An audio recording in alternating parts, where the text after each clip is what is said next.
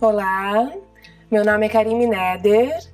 Sejam bem-vindos à aula de introdução ao curso A Luz do Ramayana. Nessa aula eu vou apresentar um pouquinho para vocês então sobre o texto o Ramayana e nós vamos falar especialmente sobre o autor Valmiki. O Ramayana, ele é considerado uma revelação, ou seja, ele foi revelado para Valmiki, né?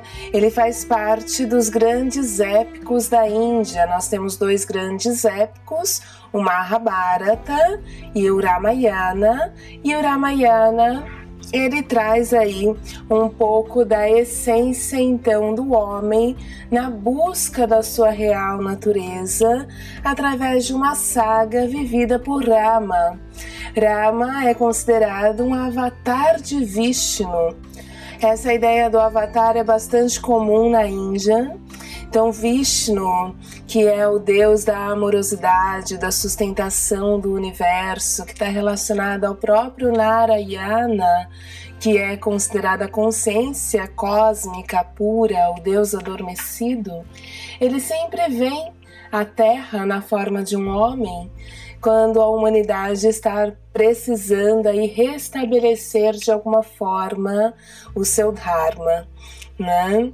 Então, os primeiros avatares de Vishnu foram em formas animais. Irama é o primeiro avatar, então, numa forma humana, né? O próximo que nós conhecemos bastante seria o próprio Krishna e o Buda, né? Que também são considerados aí avatares, ou seja, personificações dessa força cósmica né, que vem à Terra e de alguma forma precisa que transcender e redescobrir quem realmente é. Né?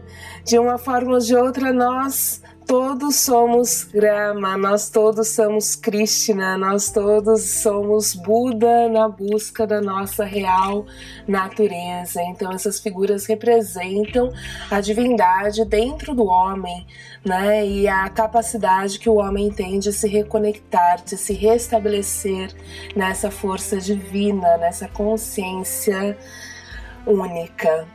Né? Então é um texto que traz para gente aí numa forma mitológica e num, numa poesia muito bonita, muito especial, toda essa riqueza da tradição hindu.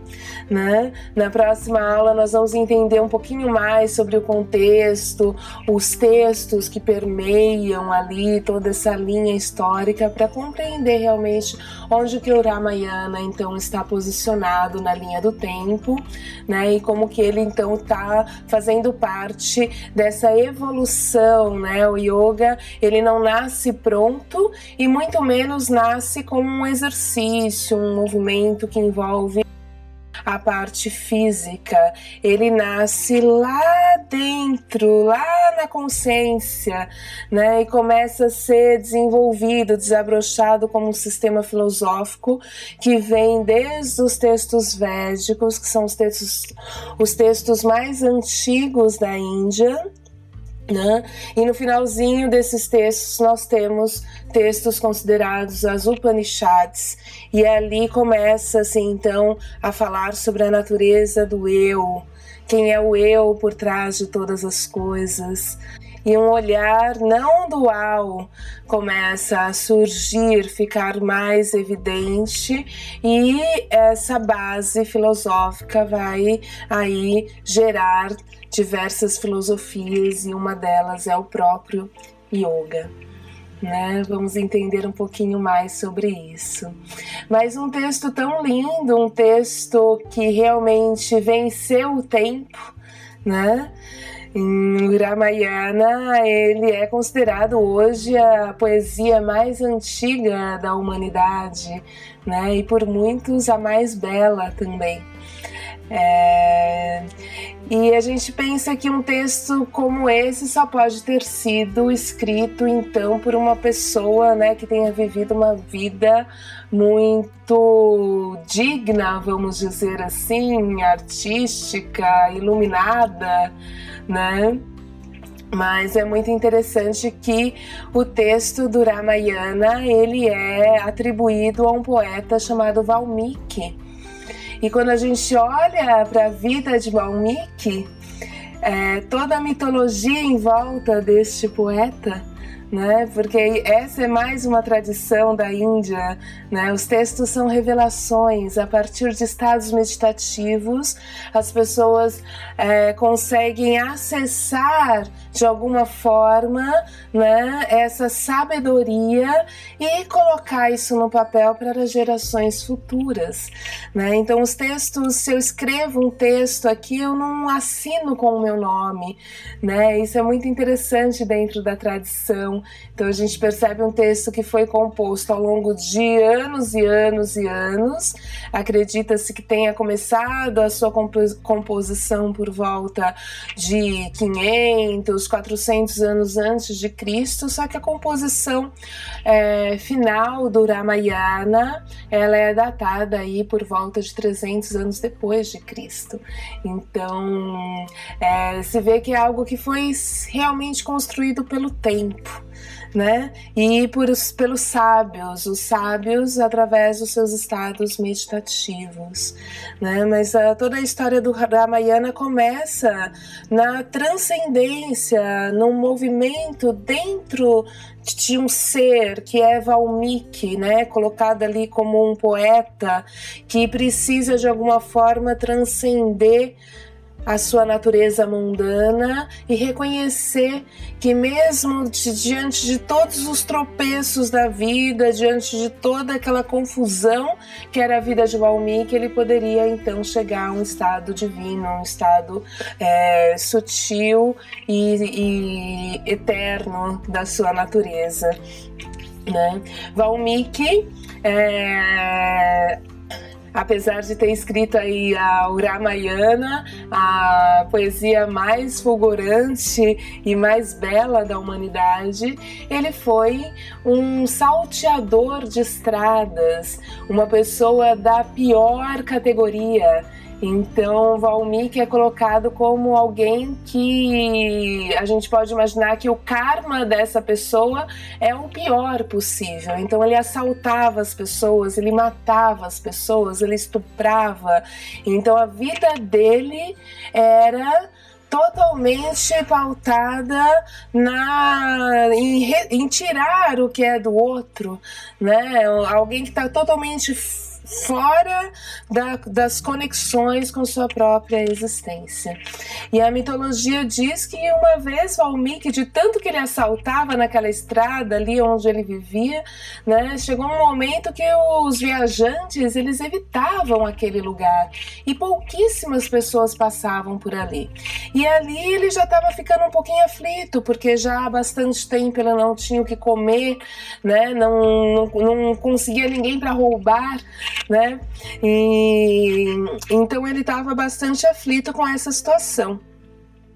Só que ele lá espreita, né, da sua oportunidade, ele vê um senhor caminhando pela estrada lá longe e aí ele pensa: "Ah, esse no papo, né?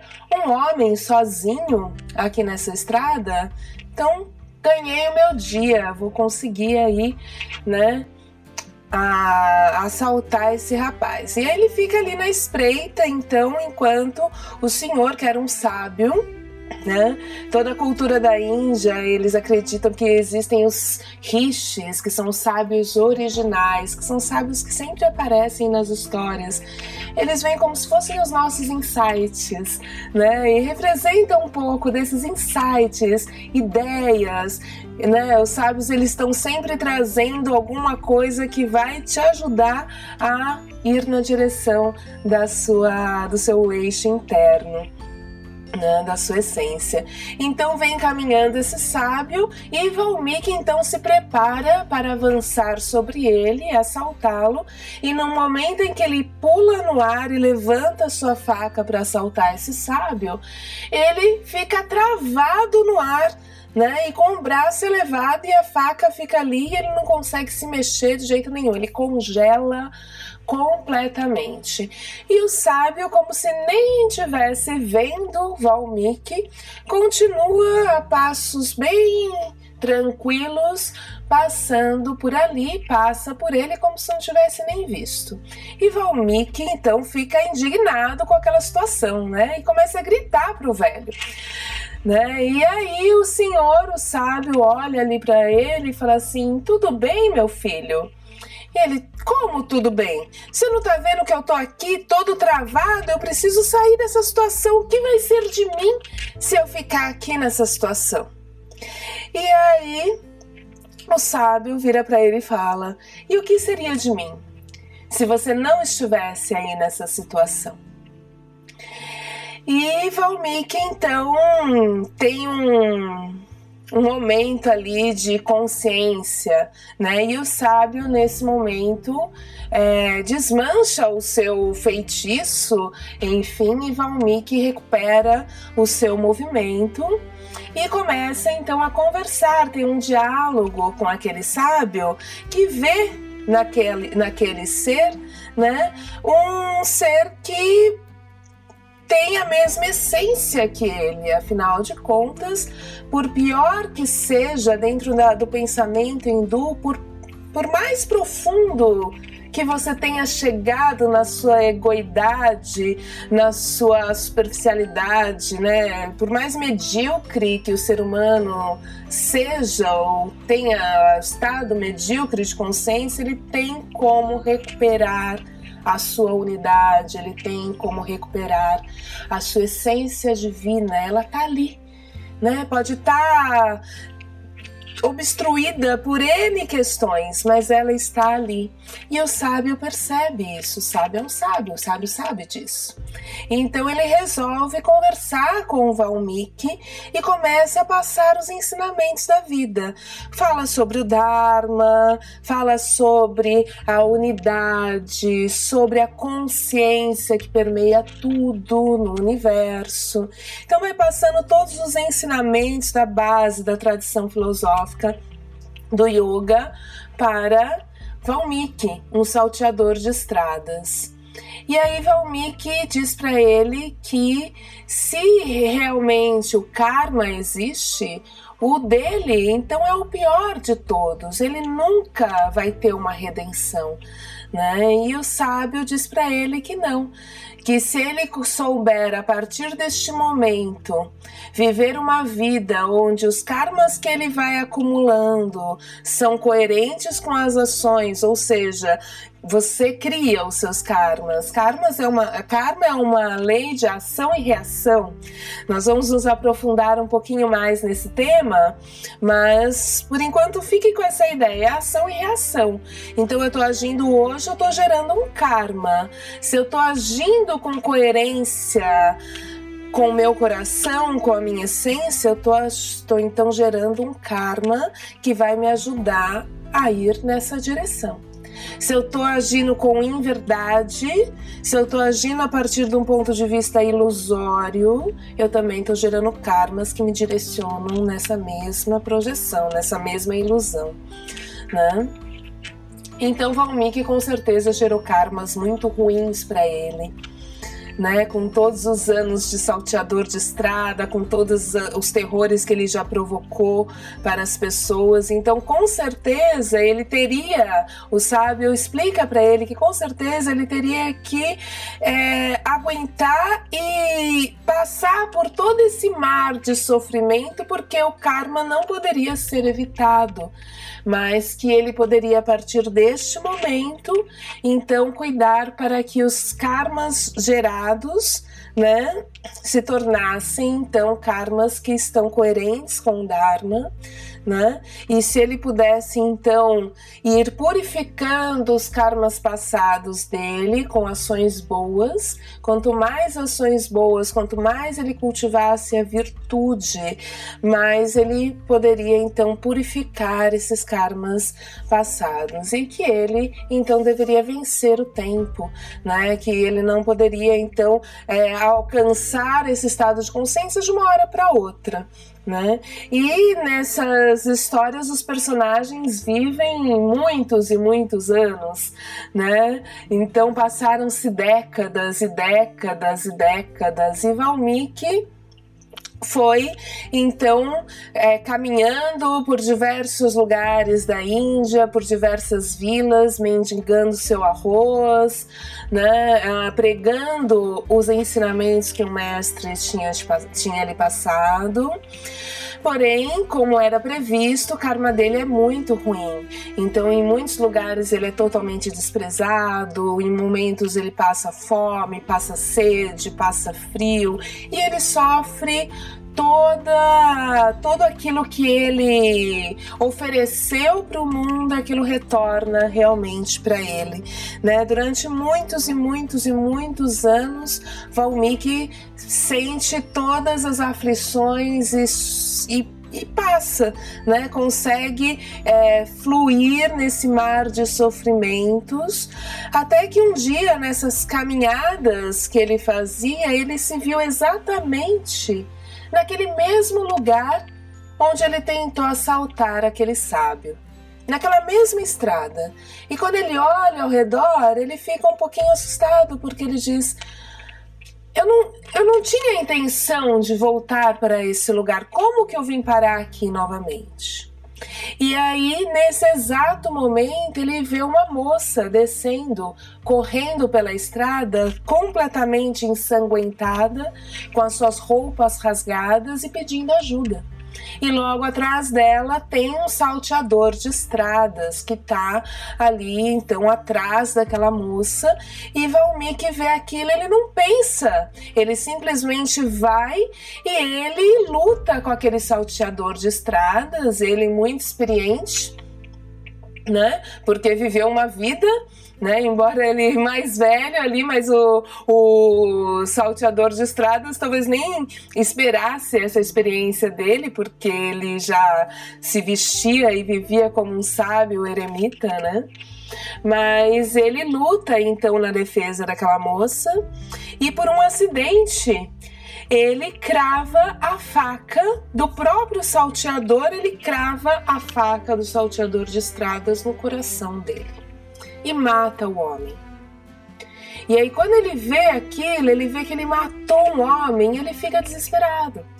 Porque ele pensa: todos esses anos de sofrimento, todos esses anos purificando meu karma e por um acidente, né, por tentar fazer uma ação boa que foi salvar aquela mulher, ele então mata um homem e ele fica desesperado ele fica assim conformado e ele fala: o meu mestre vai ter que me dar uma explicação sobre isso. E aí ele pega aquele homem morto nos braços e começa a adentrar a floresta, né?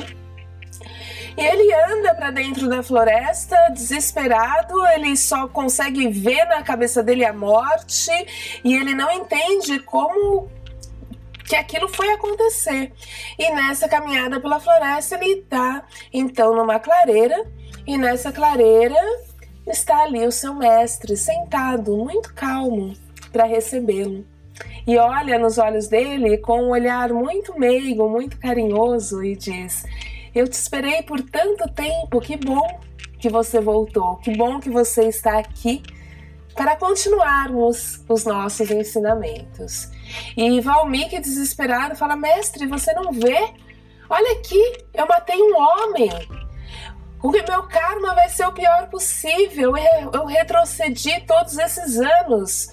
Como isso pode acontecer? Há de haver uma explicação para essa morte. E aí o mestre olha para ele com muita calma, falou assim: realmente, você matou um homem olha novamente. E então Valmik olha para aquele homem nos seus braços e vê que é ele mesmo.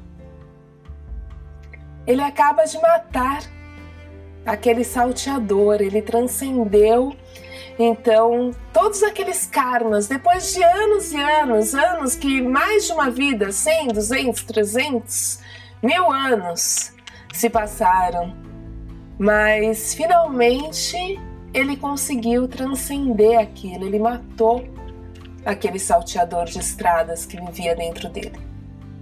Então, nesse momento, o mestre olha para ele e fala: Agora você está pronto para continuar os seus ensinamentos, para continuar o processo de evolução da natureza na direção da natureza do seu eu. E aí o mestre continua então passando os ensinamentos a Valmiki. Valmiki que então se senta em meditação a partir de então e entra num estado tão transcendente de meditação que ele vive ali na, na, naquela floresta à beira do rio, em estado meditativo, por mais milhares de anos, tanto que forma-se um cupim enorme em volta dele, um cupinzeiro enorme se forma em volta de Valmiki e só os olhos dele é que ficam para fora. E Valmiki fica ali em meditação, então, a partir de, desse momento, né, ah, na busca, então, do seu eu essencial, né. Em algum momento da história, muito, muitos anos após essa transcendência de Valmiki, muitos anos de meditação de Valmiki ali, uma hora ele é acordado por um, um ser celestial chamado Narada. Narada é considerado o mensageiro dos deuses. Então Narada vem e acorda Valmiki porque ele precisa transmitir uma mensagem de Brahma, Brahma que é a força criadora, né? o, o, a, a própria energia potencial de criação do universo. Então Narada vem explicar para Valmiki que Sita está sendo deixada à beira de um rio e ele precisa ajudá-la, porque ela carrega em seu ventre os dois filhos de Rama e se Valmiki não ajudá-la nesse momento, ela vai acabar perdendo a sua vida e perdendo também os dois filhos de Rama. Então Valmiki sai do seu estado meditativo, né? Não sem antes reclamar um pouco, porque estava tão bom e tão gostoso ali, né? Mas ele então sai do seu estado meditativo, né? Para então acolher Sita, que é deixada ali às margens do rio. E nesse acolhimento, então, ele cuida de Sita e dos seus dois filhos. E nesse momento, Narada diz para ele que a história de Rama lhe será revelada e que o dharma dele agora era então colocar isso para a humanidade, trazer essa história para a humanidade. Só que Valmiki também não entende. Como ele, né, um antigo salteador de estrada, agora já num nível de transcendência, de iluminação diferente, mas ele não sabia escrever poesia. E aí é, tem uma passagem na história que ele está ali sentado e contemplando dois pássaros e um casal de pássaros, na verdade, e esse o macho fazendo ali toda a sua dança, né, na conquista da fêmea e Valmiki contemplando aquela beleza da natureza. E aí, de repente, ele ouve um barulho e o macho é atingido. Então ele olha e sai um caçador da floresta. E Valmiki se revolta tanto com aquela situação, afinal de contas, o passarinho quase sem carne alguma, né? Uma beleza tão é, fulgurante, né? Ali diante dos seus olhos, e de repente vem a morte novamente.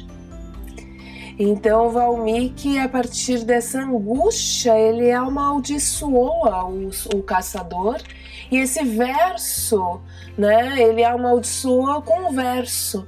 E esse verso depois fica ressoando, ressoando, ressoando na mente dele, até que a partir dessa angústia, né, dessa revolta no coração de Valmiki pelo caçador que mata o passarinho, é, ele então se descobre um poeta. E aí todos os dias Valmiki vai até a beira do rio e pega as águas do rio em suas mãos e observa. E enquanto ele observa a vida inteira de Rama, ela é passada ali nas palmas das suas mãos. E com isso ele ensina então em versos essa vida de Rama, ou seja, o Ramayana, é ensinada em versos aos filhos de Rama, Kusa e Lava, que estão naturalmente ali no eremitério de Valmiki, porque ele né, recolheu, acolheu Sita com seus dois filhos e eles cresceram ali. Então Valmiki, ele tem a revelação da vida de Rama e ele conta a vida de Rama aos seus dois filhos. Em algum momento né, na história, Rama nesse momento, que na verdade a gente está começando a história pelo finzinho. O finzinho é o começo, né? Tudo se junta num próprio círculo dentro da história da Índia, né? E aí ele instrui toda a vida, todo o Ramayana, ele então passa para os filhos de Rama e as crianças começam a cantar o Ramayana. Né? E lá na frente, depois uh, de um tempo, o Rama resolve dar uma festa, uma festa que dura um ano. E várias pessoas ali da região foram convidadas, inclusive Valmiki. Então Valmiki leva Kusa e Lava para cantar o Ramayana para o próprio Rama. Então é muito interessante esse final da história que se une ao começo da história. Né? Tudo é um círculo e nós precisamos encontrar o centro. Nesse centro existe a nossa natureza essencial, profunda, que independente de qualquer karma, ela pode ser alcançada, ela pode ser atingida, como conta a história de Valmiki. Então, Valmiki tem aí a revelação do Ramayana, um texto que vence o tempo e chega até as nossas mãos hoje. Vai ser um prazer para mim viver essa experiência com vocês e podermos então descobrir juntos o que tem aí por trás da simbologia dessa história tão bonita, tão bela de Rama buscando a harmonia com a sua cita. Namastê.